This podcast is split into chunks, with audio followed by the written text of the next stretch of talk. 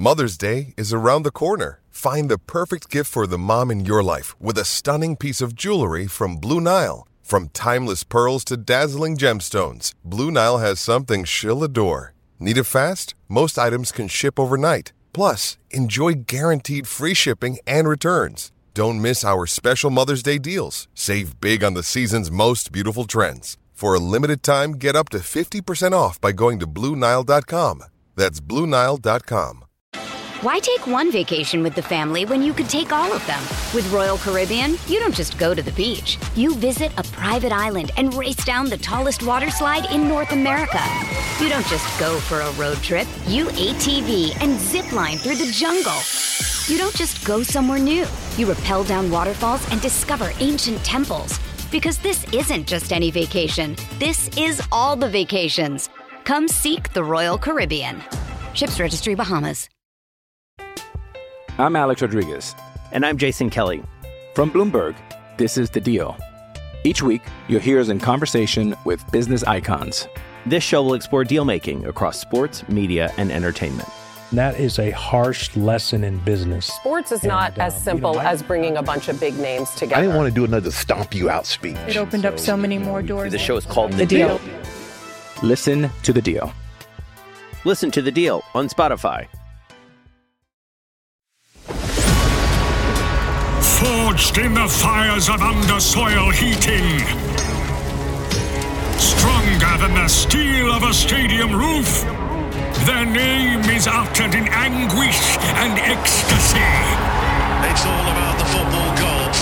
All they can do is hope they're smiling on them. Never seen, never heard, but with ultimate power.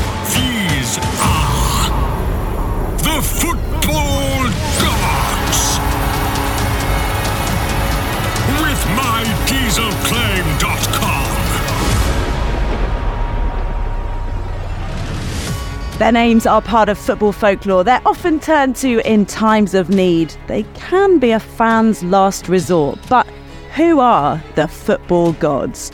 In this weekly podcast, we offer the ultimate footballing role total power over the beautiful game. I'm Tim Spiers. And I'm Kate Mason. Uh, we'll be pondering the important questions such as what moment are you wiping from history? Which flavour pie would be considered the food of the gods? And what are your football commandments? Given the power, how would you change football? Here we go, then, everybody. Episode one of The Football Gods. Tim, Kate. how godly are you feeling? Very. Yeah, for people who don't know, which is everybody apart from us, this is the, the football gods. It's not just what do you love and hate about football, it's what would you do if you ran football, basically.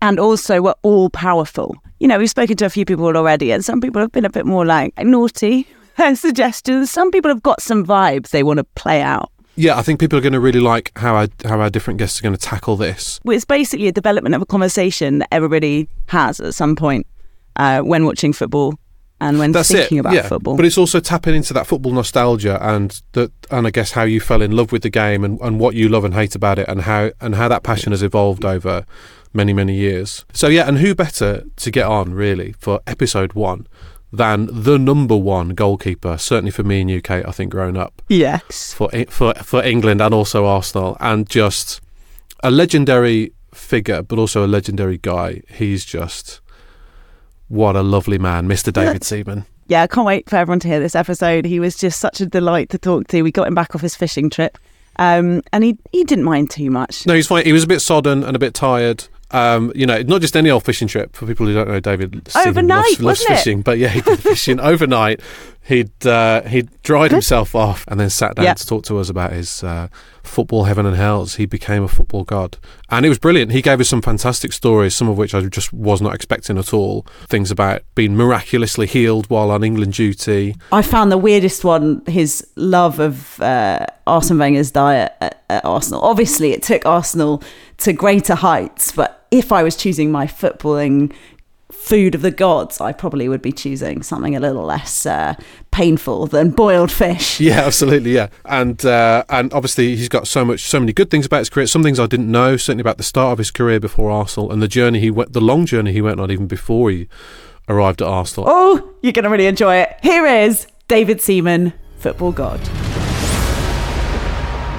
David, um, people associate you, of course, with Arsenal, um, but you're you're you call yourself a Leeds fan. That's right, isn't it? Yeah, always been a Leeds fan. Um, yeah, I started my career there. You know, as a 16 year old apprentice. Um, I left school on a Friday and started at Leeds United on the Monday. That's how quick it changed round, you know. And so, after being there for three years, like seeing the club and then signing a pro contract, and then being released, I was I was devastated. You know, I never I never got to play with for the first team in the league. Played in a few friendlies. Um, like my my pride and joy is so like the year that I left, I was actually in the first team photo. You know, so there was me and John Lukic with the two goalkeepers. You know, you see the goalies at the so that was me yeah. and John Lukic, and then all the Leeds team. And I've got it. I've got it in black and white. I've got it in colour, and it's like my, my, my, one of my prized photographs. You know, that I'm actually in the first team photograph. So it was, uh, you know, it, it was a great time, but then it turned into a really sad time. Did you ever have a chance to go to go back to Leeds at any point in your career? Oh, loads. Yeah. Obviously, going back not not to play, but to go back. Uh, well, to play against them. You know, went. Oh, I meant I meant as in as in the opportunity to sign for them again. No, no, no, never. No, I went back and um, certainly proved them wrong. You know, when, you, when, you, when your idol Eddie Gray tells you that you're not really good enough and you're not experienced enough, and you have to go down to fourth division Peterborough to start restart your career. There's there's a lot of motivation there of proving people wrong.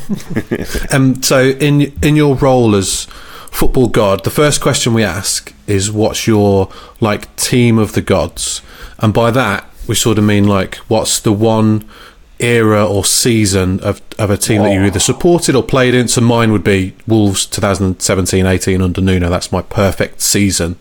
As yeah. Uh, yeah, is there is there any that springs to mind either as a fan or I guess as a as a player? Do you know what? I, I, straight away, I think of Leeds. You know, and the Leeds team that, that won. I think it was the FA Cup against. I think it was against Arsenal. Actually, I remember watching that as a kid. Um, I remember watching Leeds get beat by Sunderland as well.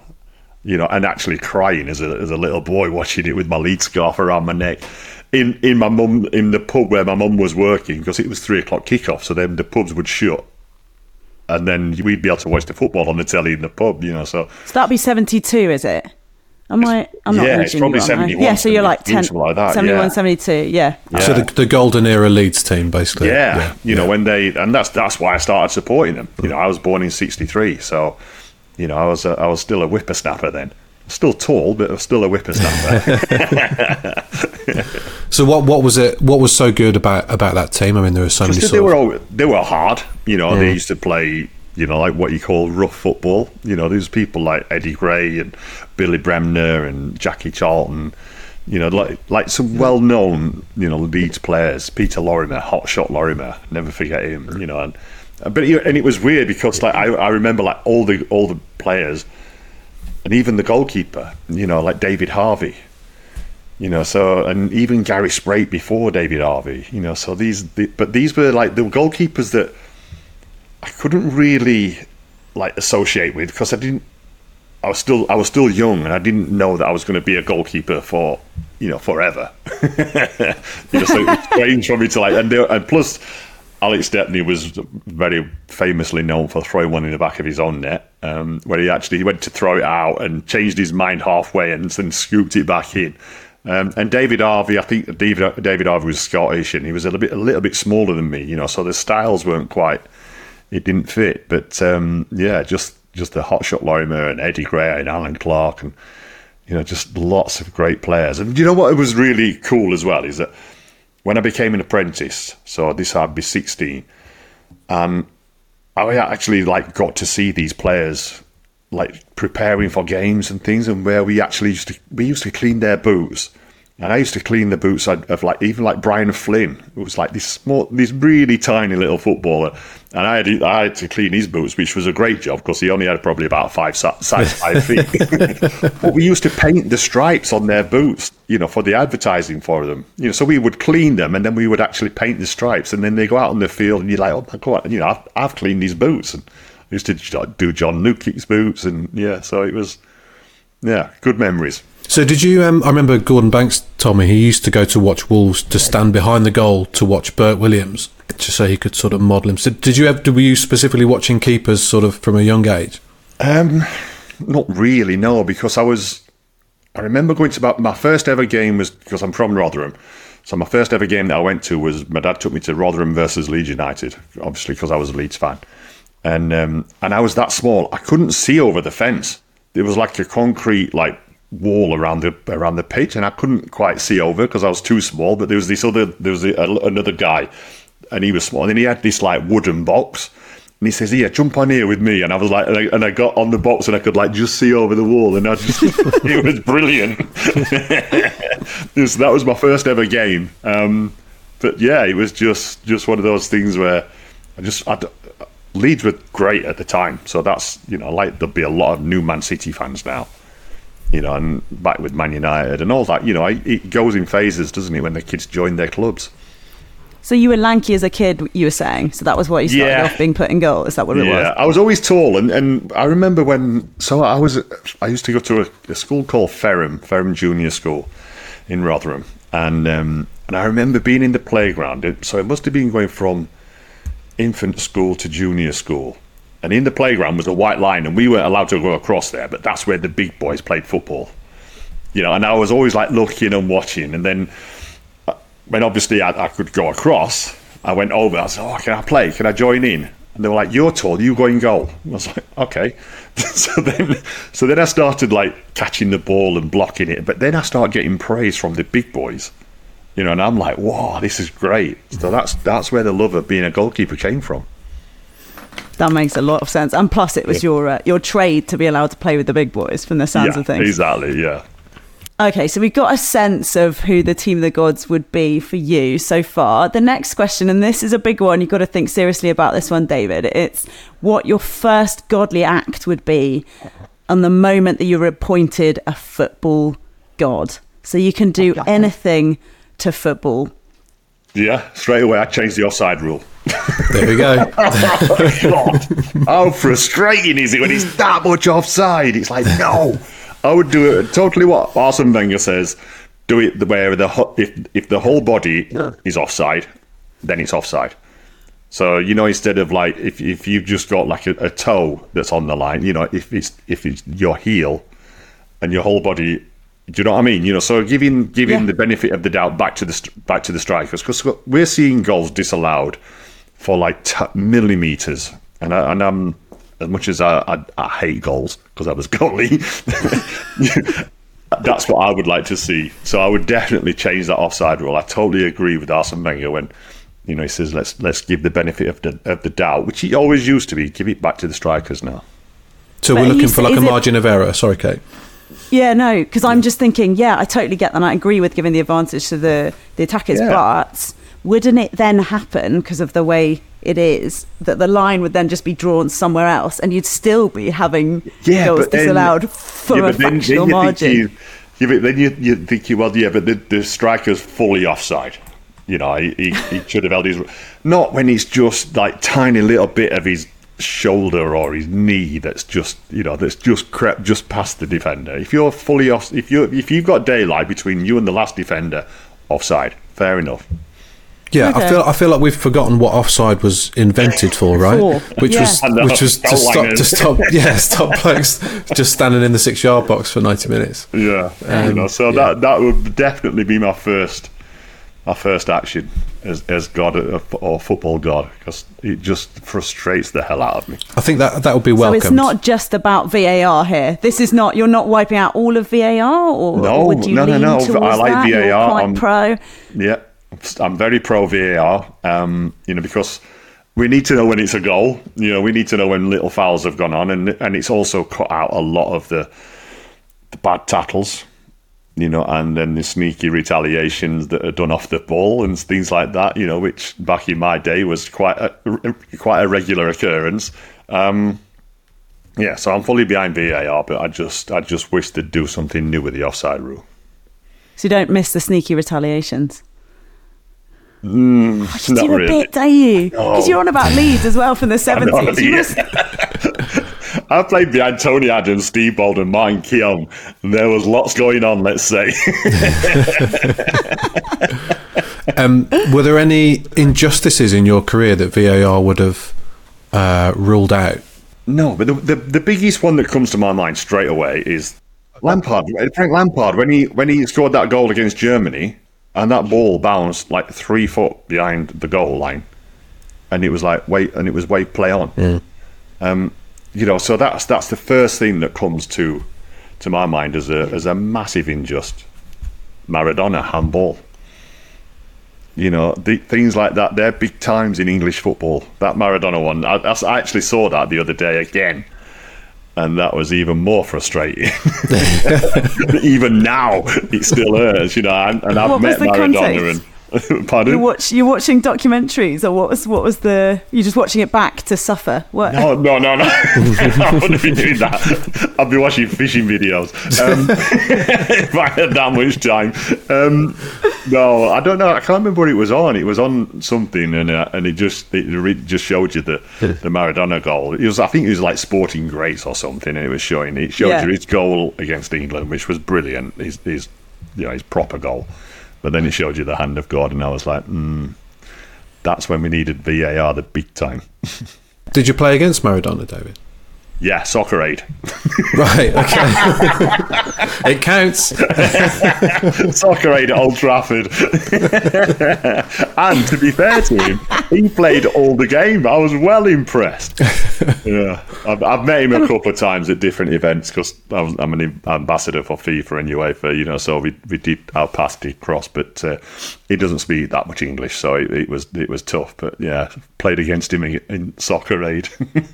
Was there still that sense of like magic to it? Were you still kind of a bit in awe? What's what's the feeling Um, of? Can you talk to us about soccer generally? Yeah, he was. He was because because he was brilliant. You know, there's no doubt about it. And and the and the, the most frustrating thing about playing against him for soccer aid is that the ex-pro goalkeeper always plays the first half, and then Right. Jamie Theakston went in for the second half. And England gave a penalty away, and I was devastated that I weren't in goal for it. and Jamie let it in. Oh man! Were you giving him pointers, or you didn't have a chance? No, I didn't have a chance. No, but um, yeah, it was. uh, You know, I just remember. I think, oh my god, I wish that was me, and I wish I could have saved it. Yeah. Never let, never gets old. Never gets No. old saving a penalty. no, especially against him.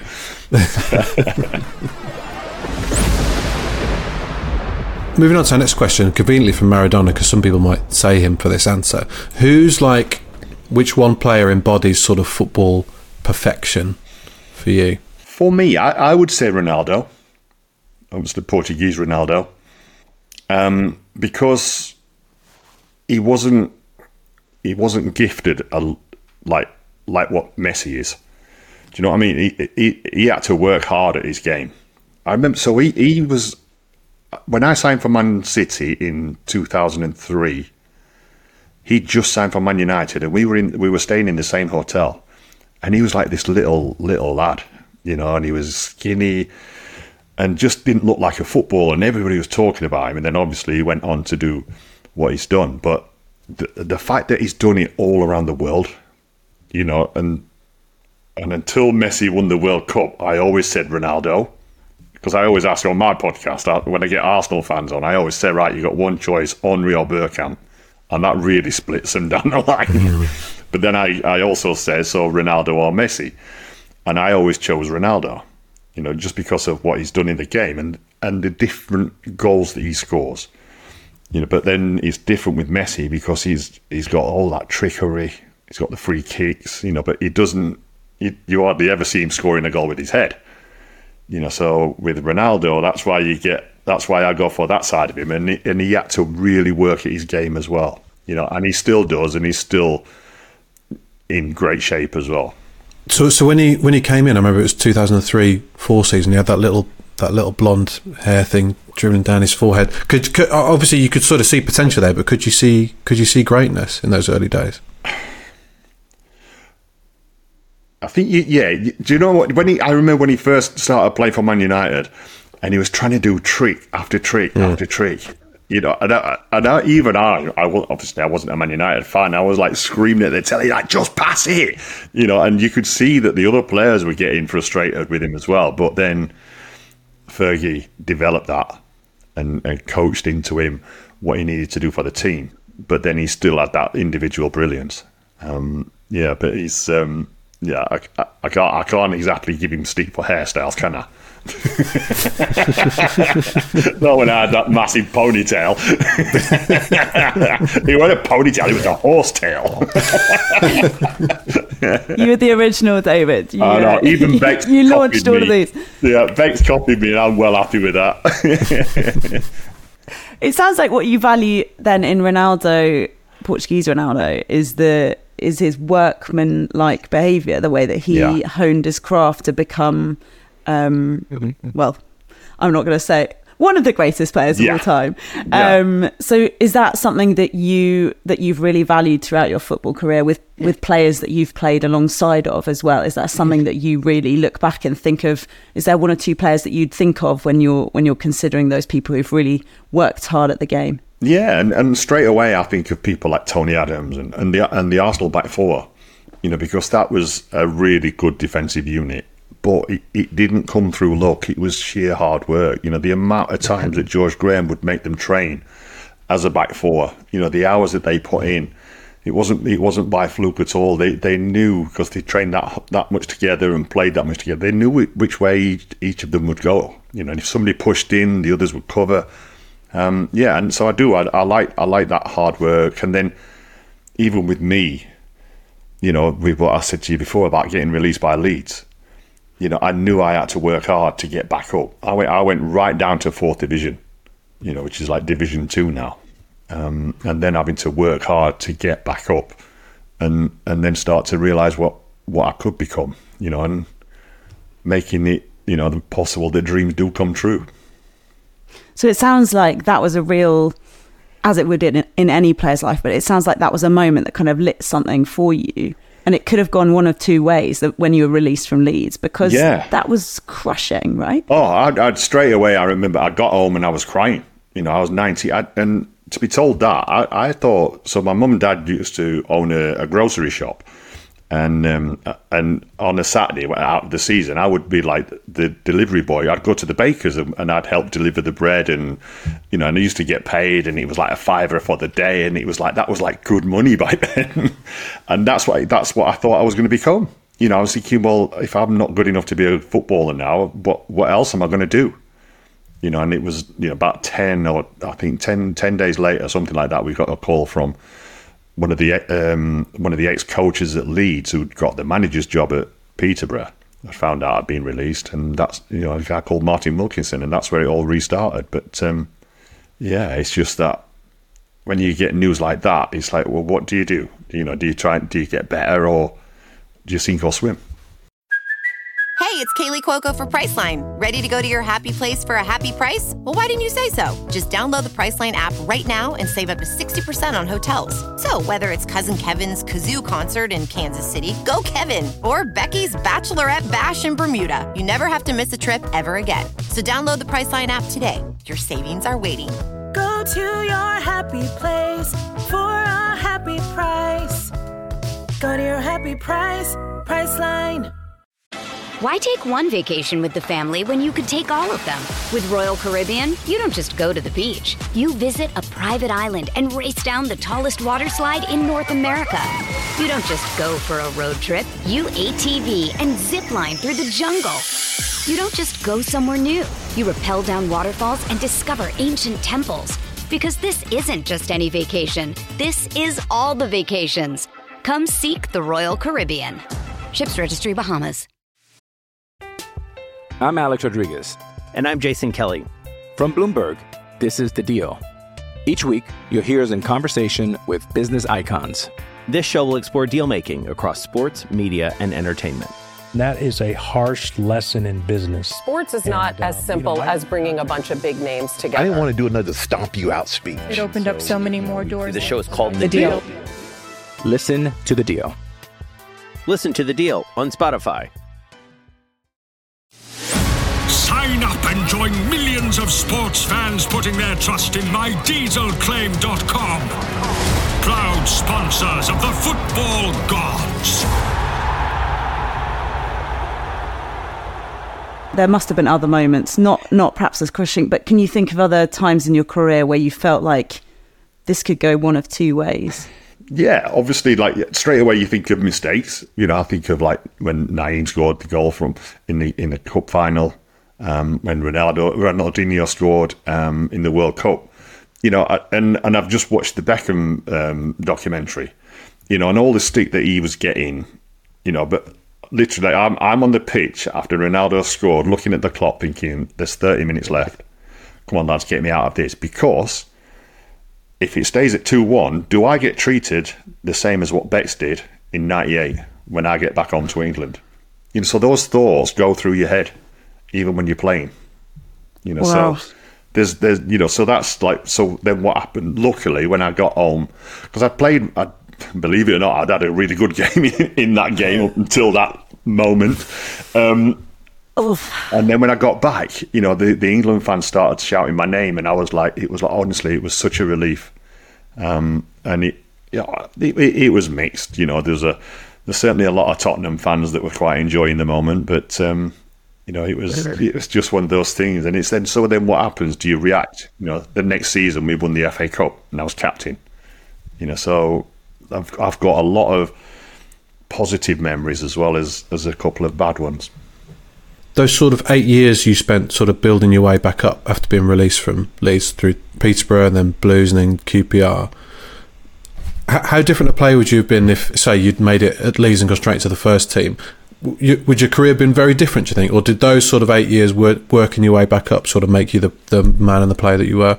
I think the, the eight years that I got or, or the eight years experience that I got built going coming up through the league. So it was fourth division, and then when I joined Birmingham, they were in the second division. Then we got promoted in my first season. So you know that then it went straight. I went into the first division with Birmingham, but then we got relegated. But straight away, I got sold to QPR. You know, so that experience for me was vital, especially at 19, joining Peterborough and playing against men, and realizing that Peterborough, they've got a good fan base, you know, and, and realizing that this means a lot to a lot of people, match day. You know, when you've come from like Leeds reserves, you know, Leeds youth team and then playing a few times for Leeds reserves, you, you don't get those sort of crowds where it, do you know what I mean? Because all, all the focus is towards the first team. As soon as I joined Peterborough, I realised that this is like, this is real, this is serious, you know, so then so I had to learn. I just learned. I just just learned by playing. And I always say to because I'm still involved at Arsenal with coaching some of the young goalkeepers. Um, and I always say to them, play. You need to play. You need to be. You need to make decisions in games all the time. It's not the same as training. You've got to try and play, even if you have to go out on loan. Wise words. Um, this one, we've gone in one direction up to the football heavens, that where we're putting Cristiano Ronaldo in your case. Yeah. Um, we're now going in the opposite direction. Who would you uh, relegate to hell? To that you would you would damn them and uh, and lose them from from the footballing pantheon if you could? Uh, Ronaldinho. and Nayim can follow him as well. oh, um, I thought that might be the case. Perhaps. Yeah. Um, to be fair, Nayim meant his shot. Ronaldinho didn't, but it's they still went in. Um, yeah. Other than that, there's not really. You know, there's characters in games, isn't there? You know, as much as you don't like them, sometimes they're still like real characters. I can't put Ronaldinho in there because he was a brilliant player. if I'm honest, you don't want to lose him as much as yeah. I'd like to. Obviously, for personal reasons. has he um, has he admitted that, that he wasn't shooting then, or is that just yeah? Well, I, I, knew so Gilberto Silva was playing in the game against us, and he was playing at Arsenal at the time, and he told me after the game he went he didn't mean it. So, so I was like, don't matter, it's still he went in. yeah, he certainly celebrated like he meant it as well. Uh, yeah, a bit, a bit like Mudryk on on Saturday. like he just when he, oh that shot. Oh yeah, of course you meant it. he never even looked up. yeah, so true. I guess that's the thing with I mean, the kind of battle that you, the, the psychological battle that you're having with with people throughout a game of football as a goalkeeper, and then sometimes just to be. Oh. It almost feels Yeah. that feels unfair, right? Is Yeah. what you're saying about like that. you get done by a fluke. But- yeah. It's like deflections. It's you know deflections are the worst ever. You know because because they can really mess with your head, even if it's like the slightest deflection. Because as soon as you hit, you see the ball struck, your body reacts to that first movement, and then when it gets a little deflection, you know we try and work on it in training with putting like all these obstacles and like in front of the players and uh, in front of the goalkeepers. You know, so if it gets, you know, like to try and keep a, a calm head, you know, so then where you can react a little bit. Um, but it really, you know, they're, they're ones that like really mess with your head, and it looks so bad sometimes because it's like, oh, it's only took a little deflection, he should have saved it. But honestly, the focus is so much on that first ball, it's really hard to react. So did we settle on sending Nayim to hell there? Was that the? Uh, I mean, he, he's Spurs as well, so I, th- I I think know, you know. yeah, it, you know, there- there's a lot of, you know, I, I get more stick from Spurs fans. You know, they always mention that more than they do Ronaldinho. You know, so it's um, you know because they even brought out a fanzine straight after it called "One Flew Over Seaman's Head." It's just cruel. I know, and I was like, you know, I said, you lot have celebrated that like he's, he's like one of your own, because like you don't get to celebrate, do you, as Spurs fans? You know, so I've got all No, we don't. We don't, David. We don't. Oh, no. I saw the face then. I knew she was going to say something. yeah, so like when I'm getting when I'm getting all this stick, I've got quite a few answers. yeah. Oh yeah. For sure, for sure, no problem. That's it. That's really cool that you're involved um, in the coaching side at Arsenal as well. I mean, is that something? Was that something you you spoke to them and said, "I want to, I want to be a part of this," or how did that come about? So when I when I retired, well, actually, be- before I retired, so when I left Arsenal, I just played as the as the cap. My last game for Arsenal was against Southampton in the cup final. We won it. I was captain, but I didn't know it was going to be my last game at the time because I was only on uh, like a year to year contract, which helped because Yeah. I was 39 at the time, and you know whether the club wanted me or whether I wanted to carry on, that was it was always renegotiated. Um, and then Arsenal phoned me up after the um, the Southampton game and said, "I've got an offer for you." And I was like, "Okay." He says, "I want you to be my number three goalkeeper." I was like, "Whoa!"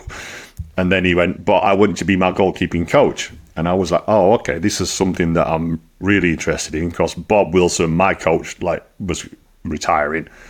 Um, and then he went, "There's a 30, uh, there's a 75 percent wage drop," and I was like. "That was like a deciding factor, if I'm honest." Because I got, you know, I got other clubs after me. I got Man City. I got a couple of others, um, and then that's why I went and did the, the my last year at Man City. But then coming back from that, then I got asked to go to Chelsea as a coach just after I'd retired, and I wasn't ready to go back into football hours and be just a coach. You know, I wanted a Yeah. little bit of time off. And then Yeah. even even Harry Harry Redknapp mentioned about me going with him to be his goalkeeping coach, but the main problem was he was at Tottenham, and I was like, I was like any any other place, Harry, I'd have a real good think about this, but I'm not, I'm not, I'm not throwing 13 years at Arsenal down the drain just to become the goalie coach at Tottenham. and then I started to do my badges a bit, and then back in in the time then was you had to do your outfield coaching badge first before you were allowed to do your goalkeeping badge, and I was just like that just wound me up the wrong way. So then I stopped, and then I got invited to go to Arsenal, and it, that it worked a little bit. This is quite a few years ago, and then it just got busy, you know, and I didn't have enough time. But like now, I, I try and get at least once a week to Arsenal, um, and I coach with the under 21s and the under 18s um, and helping the goalkeeping coaches there. You know, so it's uh, it's good because it's it's like it's on my time. You know, so I do it when I can and I enjoy it. You know, and even like last season, at the end of last season, you know, there was guys there that weren't, you know, that are 18 years old that aren't going to get an, offered a contract by Arsenal as goalkeepers, and so then I'm there to say, well, you know, look look at my story, and they're like, what? You got released at 19? You know, they don't know you know. So then I can give them a little bit of of, of advice, you know, and especially like because at the time you think it's all over, you know, like I did at nineteen. But you know, he can he can develop into whatever you want it to become. Um, you mentioned that you w- that you wouldn't sign for for, for Spurs as a goalkeeping coach. Is that because you know of, of your obviously your extremely high standing amongst Arsenal fans, and you wouldn't want to jeopardise that, or do you actually just dislike Spurs because you've been at Arsenal so? No, it was just the Arsenal thing, Arsenal connection. I don't. Mm, I said, yeah, but you know what? So I went on. I was on either on the radio or something, and I said that if Tottenham are playing in Europe, I want Tottenham to win. And like, oh, oh my god, I know. No, yeah, I bet you got hell for that. I know. I well, that's, that's that's the way you know. That's the way that I think. You know, I, I, want the British club to do better over the foreign club, and and I and that's what I said. I said even Tottenham, and they were like, anyway, yeah.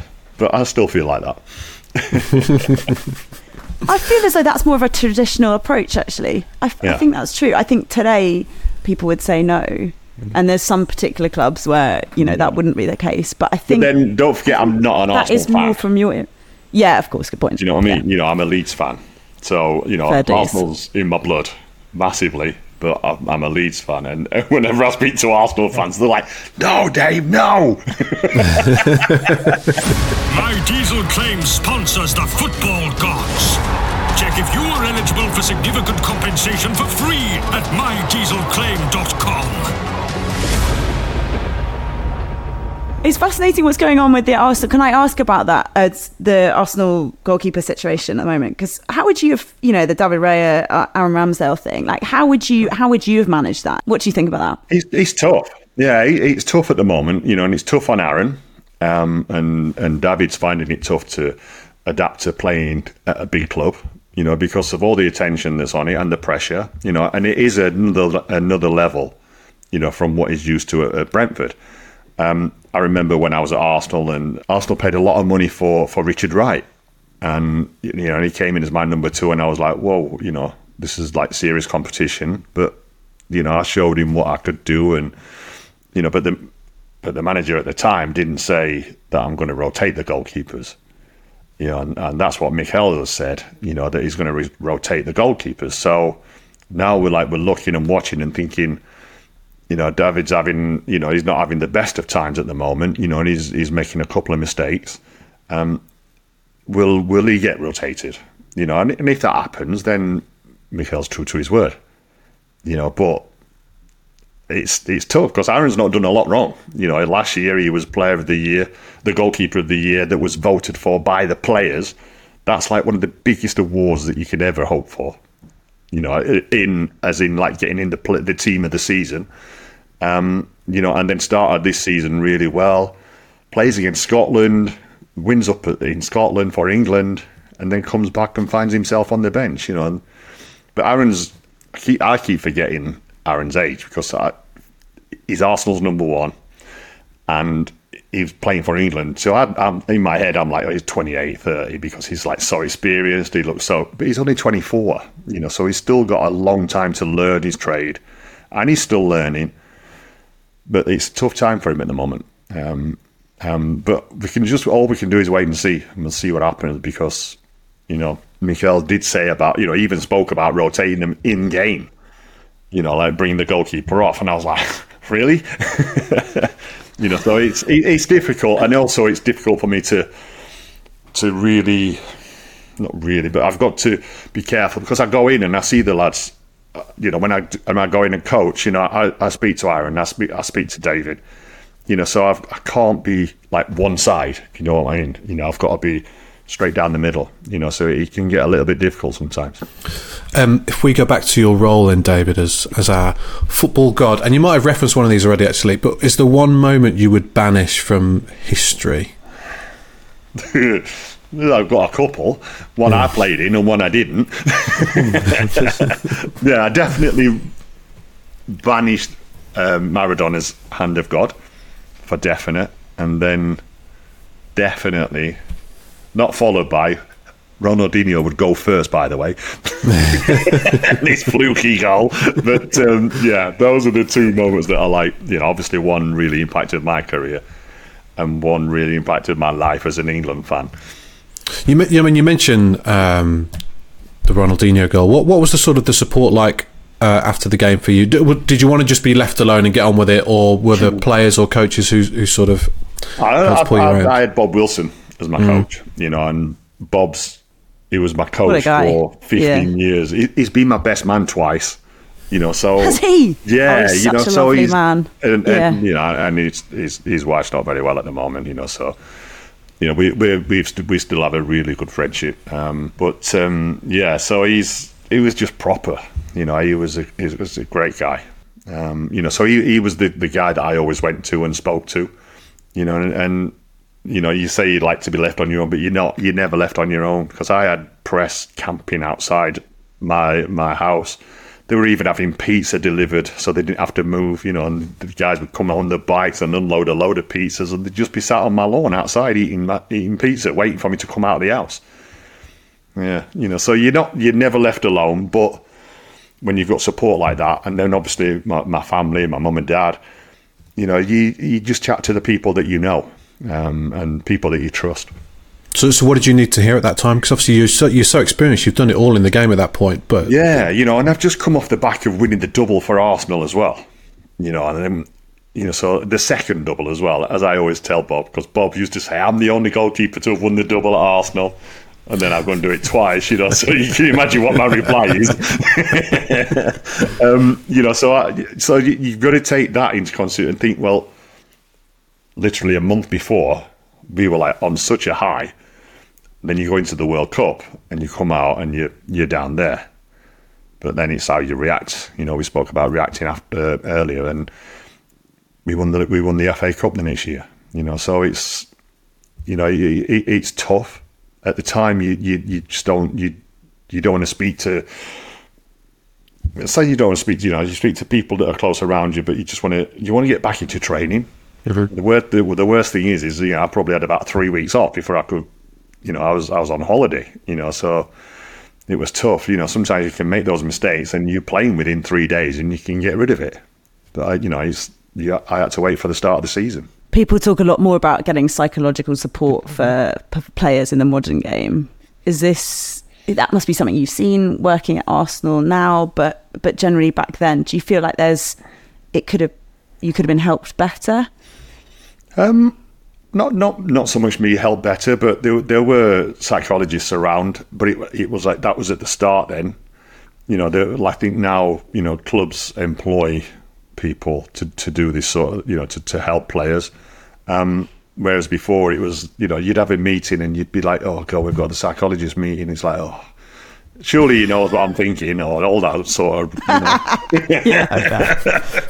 you know, that's that. That was our reaction back then. But then, obviously, you learn, you know, and you became aware of the it can help you. Um, you know, even even you know, even like um, Eileen Drewery, you know, Glenn Hoddle's like faith healer. So as much stick Yeah. as she gets, right? I I was told before '98 World Cup that I needed a shoulder operation, and I needed it, and I would not have got back in time to play in the World Cup. And Glenn at the time, he went, "Well, he said, "Wh- what about seeing Eileen?" I was like, "All right then." And I saw her, I saw her twice, right? And she all she did was like put her hands on my shoulder, on my head, and everything. And it was two sessions, and I never had the operation, and I played. Wow. And I, so all I can tell you is like what happened to me, you know. And as I know a lot of players like totally binned it off. You know, I know I know a few players that, that did it as well. Um, but yeah, I've, I've never known anything like it. It wasn't like a deep massage or anything on like that on my on my shoulder. But I do remember going home, well, going back to the hotel with England, and falling asleep at six o'clock in the evening and waking up at eight o'clock the next day. It was just so strange, but it worked. That's amazing. Yeah. Um, I've got a bit of a cold at the moment. I feel like giving Eileen a call. Just I'll give anything you, a you can do. do. Blimey. Oh, that is wicked. Um, we've got we're now banishing more things from football uh, apart from that moment in history. So the next the next question is what would you banish from football? I know we've we fixed the offside rule really, Yeah. but um, what would you? Yeah, what would Yeah, you? any- this could any- be any an- kind of anything, Pet anything peeves, anything you're really game not a fan of. Do you know what I'd get rid of? The fourth official. Oof. Was not expecting Okay. that. As in, not getting rid of him, but don't let him be the. That's got to be the, most, the worst job ever of any Yeah. official. Like being Yeah. shouted at by both managers all the time. You know, and, you, and then you're having to like, you know, and I know they know that you're in contact with the ref, so that's why they're trying to influence certain things. But Yeah. just being that fourth official, I'm like, no, just like go somewhere else. like, don't be there for the managers to have a go at. Do you know what I mean? Okay. Yeah. So yeah, So the you put you pop him in a little box or something, or like Yeah, on a like or some sort of um, like a platform. You Yeah. could just like But then- stand above, hover above the game, Yeah, but then we're going to have to hold up the, the substitution card thing. hold it down.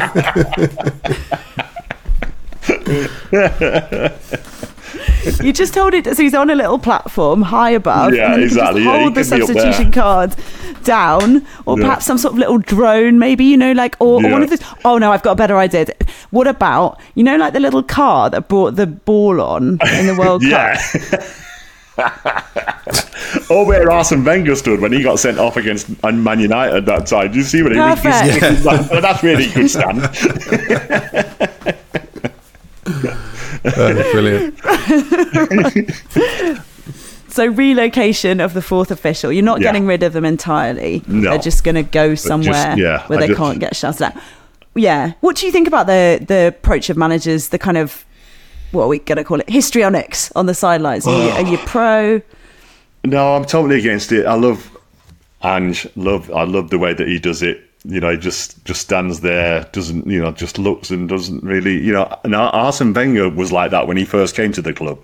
That changed a little bit, you know. Then obviously we saw Unai Emery, who was like way up there, you know, with his uh, gesticulations, and even even Mikel now. You know, sometimes I think that he's going to get tackled on the half, you know, on the touchline with how close he gets to it. Sometimes, um, yeah, I'm not a big fan of managers that are going crazy on the touchline. What um what kind of manager would, would you have been, David? Would I? Yeah, I'd have been like Ange. You know, Yeah. like watching and Would looking. you? I do because he's got this like. It's not an arrogance. It's like a, it's a confidence about him. You know, and I think that's what that's what's transferring to the uh, to the Spurs players at the moment. Why they're doing uh, they're doing quite well. Would you would you have been suit or tracksuit?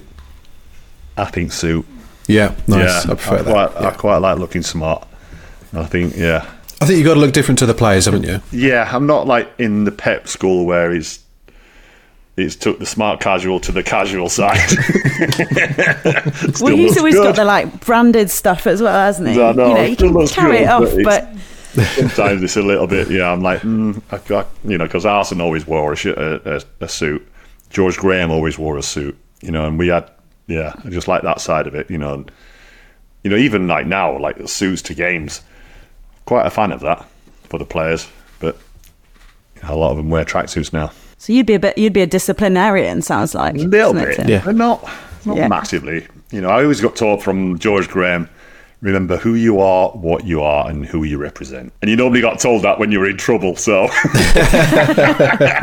Brilliant. Um, right, we're cracking through our list here. Some great answers so far. Um, so, next question, David. What is the food? What is the football food of the gods for you? Oh. So this can be something I don't know. Might be your favourite pre-match meal, or something you might sit and watch while you're watching a game at home. But what what would you associate with football no, food football food for the gods is the Arsene Wenger diet. Got to be. You know, when he, Nice. he came and he changed everything. So my pre-match meal used to be scrambled egg and no ham and cheese omelette and beans. Ian Wright, for instance, would have a fillet steak with a fried egg on top. Oh yeah, Sounds good. Wait, this is what he's allowed to have, or not? What this he's is allowed. what, he's not this allowed is to what have. we used to have when uh, George Oh, this, this, this is this is bad. Yeah, This and then Arsene came, pre-Wenger. and then Arsene came, and it was boiled fish, boiled veg, uh, boiled potatoes, and then it was like pasta, like, and then the tomato sauce that's like the tomatoes out of the tin, you know, like hardly and no spices in them or anything like that, and it was just boiled chicken, and it was just like so bland, but it worked, you know, and it was that there was a mound of it as well, you know. We we would see the French lads that he brought in, like Vieira, Petit, Anelka. They were like, eating all this food, and we were like, they're never going to be able to run on that belly, you know. And they did, and they never stopped. And then all the lads got on it, and yeah, so it would be yeah, it would be like chicken, pasta, even even like a, a yogurt, but it was like a zero fat yogurt. Yeah. So how, so how long did it take? exactly. mm, yummy. um, so how, how long how long did it take for you to really feel the feel the effects of that physically? Um, well, for me, it's different because you know I don't I don't need the energy levels on a match day that the players have. Um, you know, because I ain't gonna burn burn that off. Do you know what I mean? Sometimes I like, well, you know, I, I had nothing to do. I'd be just like it's almost like sunbathing. Um, you know, but the the lads they would be like they they get to the point of exhaustion or get close to it a lot. But they found that by going on the diet that they had they had better better energy levels later on in games. Your brain burns up a lot of energy, And so presumably energy, that you know, you know the nervous energy that people don't realise about is you know because like when you watch a cup final, you always just see players going down with cramp and everything. You're like, but they're like fit as anything, and it's like, oh yeah, but it's the Wembley turf. No, it's not. It's the nervous energy thinking about what can go wrong before the cup final. You know, all that nervousness, you know, takes it out of you. So did did the methods that Wenger brought in help help extend your career at the top level? massively, and and more so, you know, people like Tony Adams, um, Lee Dixon, Nigel Winterburn, Boldy, Martin Keown, you know, and then the other players, you know, like your friend Katie Sol Campbell came over and he was on, you know, he got straight on the diet, and you know, it was just it, it worked, even even to the point where, so on England duty, the, the the England doctor was also the Arsenal doctor, and so when we used to go to England, we'd be on the same diet as what we were having at Arsenal. And like Gary Neville was like, "Don't, don't, what are they eating?" Because like we're a team and everything. And then he like looked over and saw what we were eating, and then he took that back to Man United, and you know, so that's how it got passed around as to what we were, what we were on, you know. And then people started getting on the the, the nutrition, you know, really getting serious about the nutritional side of, of football. Well, then the next question is an interesting one. I don't know if Arsenal's going to be invited to this. You are watching football as a football god. So you Mhm. can have anybody. It doesn't have to be someone who's still alive, even. But who is going to watch it with you? Who's your little crew to watch the football? Seve Ballesteros was my idol. Just you know, Oh, I never, I never met him, but just loved the way that he he went about his business. You know, how he was fiery, how he was talented. You know, like really, really talented. You know, could hit play, hit, hit golf shots that nobody else could. Um, and just the way you know, he always looked smart. And I just, I just like the way that he did. Um, Gazza comes to mind, just, just for the entertainment factor. But don't, but don't you want to watch the game in peace? I've watched enough games with Gazza. I remember, I'll tell you this story. When England qualified for 1990, I think it was, I think we played Poland or something. And anyway, we, we, we got the points or point that we needed. And me and Gazza were on the bench. And, and we were like little kids and we were like singing to each other, We're going to the World Cup. We're going to the World Cup. you know, so and Oh, I've known man. I've known Gazza, I've known Paul for a long time. I've you know looked after him and done all sorts of stuff with him, and uh, yeah, he's good entertainment. He is. Gazza and Ga- Gazza, Gazza and Gazza and Sevi. Seve. I- I'm, I'm not sure how, how, how they'll get on really, but we'll see. It'd be interesting. Quite different yeah. characters. I don't think um, Seve would have the tolerance that I have. I'm starting to think you're a closet Tottenham fan, by the way. no, I'm not sure. I am sure. Um, no, yeah, that sounds like an amazing combination. So we've got um, we've got Wenger's diet as the food. We've got ba- Seve and Gazza watching it with you. What's what about um, a sort of a soundtrack to football song wise? What's the sort of song that comes to this? I guess this could be um, uh, a song from the Terraces, or maybe a song that you were involved in pre-tournament or pre-cup final, or just something that springs to mind as a as a soundtrack. Straight away, you think your football's coming home, don't you, from Euro 96? But he, he hasn't. and that was that's since Euro 96. You know, Yeah, we're, like, we're, we're, we're up to we're up to sixty years of hurt now, lads. Come on. yeah. So, you know, that that is the, the biggest song that I remember, you know, having the best of times football wise with England. Um, that's that's the song that I remember the most. You know, there's um, I remember recording the video for it, and we were thinking like, what? Football's coming home, you know, and with Baddiel and Skinner doing it, I'm like, nobody's going to buy this. but it just turned into this this like anthem, and you know, trust me, when you when you're you're on the pitch at Wembley and the England fans are singing that while you're winning, honestly, it, it don't get any better than that musically. Well, it was it was the anthem of the whole summer, wasn't it? People really, really Yeah. got into it. Yeah, and it still is now. You know, there's- you know, It was the, okay, you know, yeah, it was the they've anthem it. of the Euros Yeah, this time and, round. you Yeah. know, like now it's like frowned upon a little bit, in it? You know. What, Have you got a theory about why it's so um, why it became such an anthem? I mean, apart from obviously the the time, yeah, it, the but- time that we had at, at, at that time, you know, where everything was like against us pre-tournament.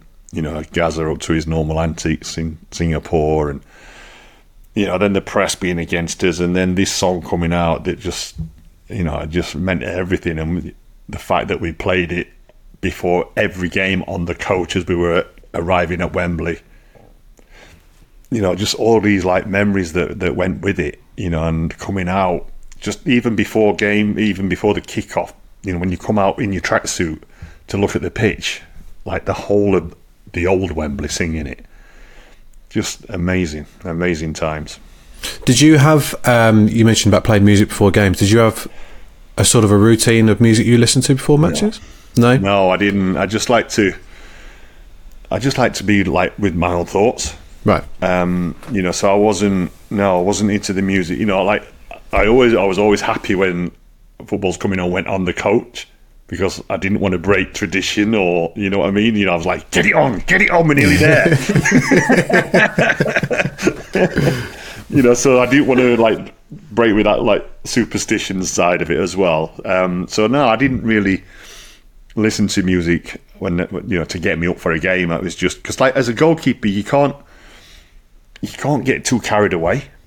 You know, you've got to be like really level. Yeah, yeah. Because if you start looking for things as a goalkeeper, that's when you can make more mistakes. You know, if you start wanting to go and go and get that cross or go and you know try and make a save, you've got to wait. You've got to wait for it to come to you. You know, that's that's the art of a goalkeeper. You know, you make a mistake, you've got to wait for the ball to come to you to try and start rebuilding what you've just thrown away. We've got a last question before you get the chance to kick back uh, with your, I guess, on your throne or uh, some sort of cloud, a number of clouds that you can perch on to Look, let's go watch down on the. F- yeah, you can, yeah, I definitely think you. Gosh, you could you could really instigate some good uh, like new fishing practices. Exactly. Yeah. Obviously, with the alarm, you could just get an automatic. Like the fish would have to inform you before you. Get a bait that. Swims at the fish. Last one then, and this is a question of which game you would like to make last forever. I would say the semi final against Germany. Make it last forever until we scored a penalty and beat them on penalties. That's the that That's is a great like, answer. That is, the That is a great answer. Yeah, that I really wanted to change. You know, because we were like so close. You know, to Yeah. to being you know like in in dreamland because you know everybody thought that we if we'd have got past Germany, that was it. We'd, we'd won it more or less. But that's the most frustrating game, you know. So that's the game that I would to last until we actually won. The um, the golden goal added such a different aspect, Oh. which, which people just forget about now, because golden know. goal didn't last too long. But no, and I'm glad they didn't either because that goalkeeper it was was it Czech the Czech goalkeeper, wasn't it? it was it Czechoslovakia? oh yeah, in the final, yeah, yeah, You know, he made a mistake for the goal. He tried to catch it and he he got caught. You know, he, he should have pushed it away. Mm. He tries to catch it and he fumbled it and it went in. And then that's it. It's like game over. You can't you can't come back from that. No nothing. So you're like, boom. That's that's your last moment in a in a European Cup final. and of course we had the one was it Anderton hit the post, and then if Gazza's foot is a few inches bigger, he, he's Yeah. he's oh, Oh, yeah, oh no, and you want to make this last forever? Oh, David, yeah. well, until we got win, until we won. yeah, yeah. Then it'd be like, right, Yeah, time's he's a football god, so it's fine. It Yeah, would be fine. you're right, you're right. And I mean, we did beat we did beat Spain on penalties. It's not like we didn't know Yeah. how to I how to do it. Yeah. So if you did- play did- it for an infinite amount of time, of them. Not nowhere near the German penalties. No, I did. There was one of them I actually touched. I got fingers on it. That was it. I was like, I I was supposed to be good on penalties. It's interesting you, you picked the Germany game because I think the, the the two games which people remember you particularly for in that tournament, obviously the Scotland game with the penalty save, and then the, Yeah. the Spain the Spain quarterfinals. Were they the sort of high? I guess that whole summer really was the highlight of your Indian career. Guess. Scotland game was my favourite. Yeah. Out of Euro '96, um, you know, because I'd we, we were under pressure. We'd drawn with Switzerland, and then we had Scotland to come. You know, and it was just big pressure. Um, you know, and then to I had a save that I made from Gordon Durie. You know, they were they were great times, and you know, to beat Scotland like that in that way was really special. Also, you make this incredible penalty save, and then how galling is it when you pick up the papers two days later and Uri Geller's claiming the credit for it? Oh. it's like, Oh come my on, God. mate. I know, exactly. Yeah, but I got I had Uri Geller on my podcast, right? Because I wanted to ask him this Oh, did you? and I was like, "Where were you when Germany were taking the penalties?" yes, you tell him. Sign up and join millions of sports fans putting their trust in mydieselclaim.com. Proud sponsors of the football gods. Right, I think we should recap. You, we, we've got your ten, com- your ten commandments here, David. There's a lot there. So uh, there's, there's there's a lot going on. So yeah, um, your your glory team was uh, Leeds early seventies, Yep. winning the FA Cup against Arsenal. Uh, your first godly act was is changing the offside rule. That's a very good one. And football perfection is Cristiano Ronaldo. Yeah. We're, do- we're, we're getting rid of Nayim. He's going to hell. Um, and then uh, we're banishing probably two moments from history Maradona's Hand of God and the Ronaldinho fluke goal, which he didn't mean. and our plan is for you to put the fourth official on a little pedestal, so he's not. You can't. You can't have that managers can't shout him. at him all the time. so, so he can't be shouted at, and maybe just better like managerial practices in terms of shouting.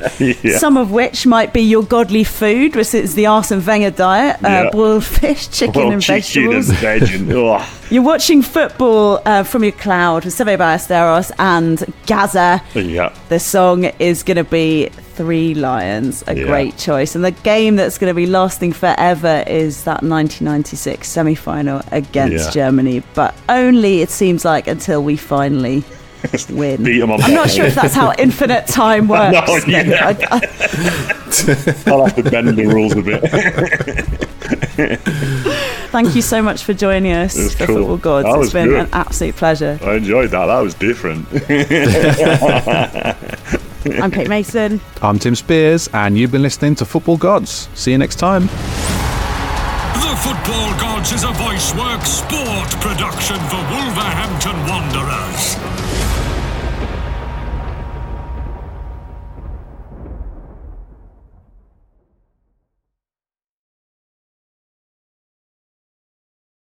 Sports Social Podcast Network. With the Lucky Land slots, you can get lucky just about anywhere.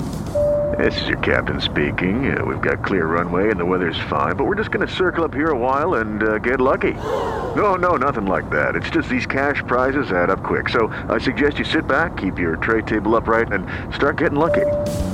Play for free at LuckyLandSlots.com. Are you feeling lucky? No purchase necessary. Void where prohibited by law. 18 plus terms and conditions apply. See website for details. Judy was boring. Hello. Then Judy discovered ChumbaCasino.com. It's my little escape. Now Judy's the life of the party. Oh, baby, Mama's bringing home the bacon. Whoa, take it easy, Judy. The Chumba life is for everybody. So go to ChumbaCasino.com and play over 100 casino-style games. Join today and play for free for your chance to redeem some serious prizes. ChumbaCasino.com. No purchase necessary. Void where prohibited by law. 18 plus terms and conditions apply. See website for details.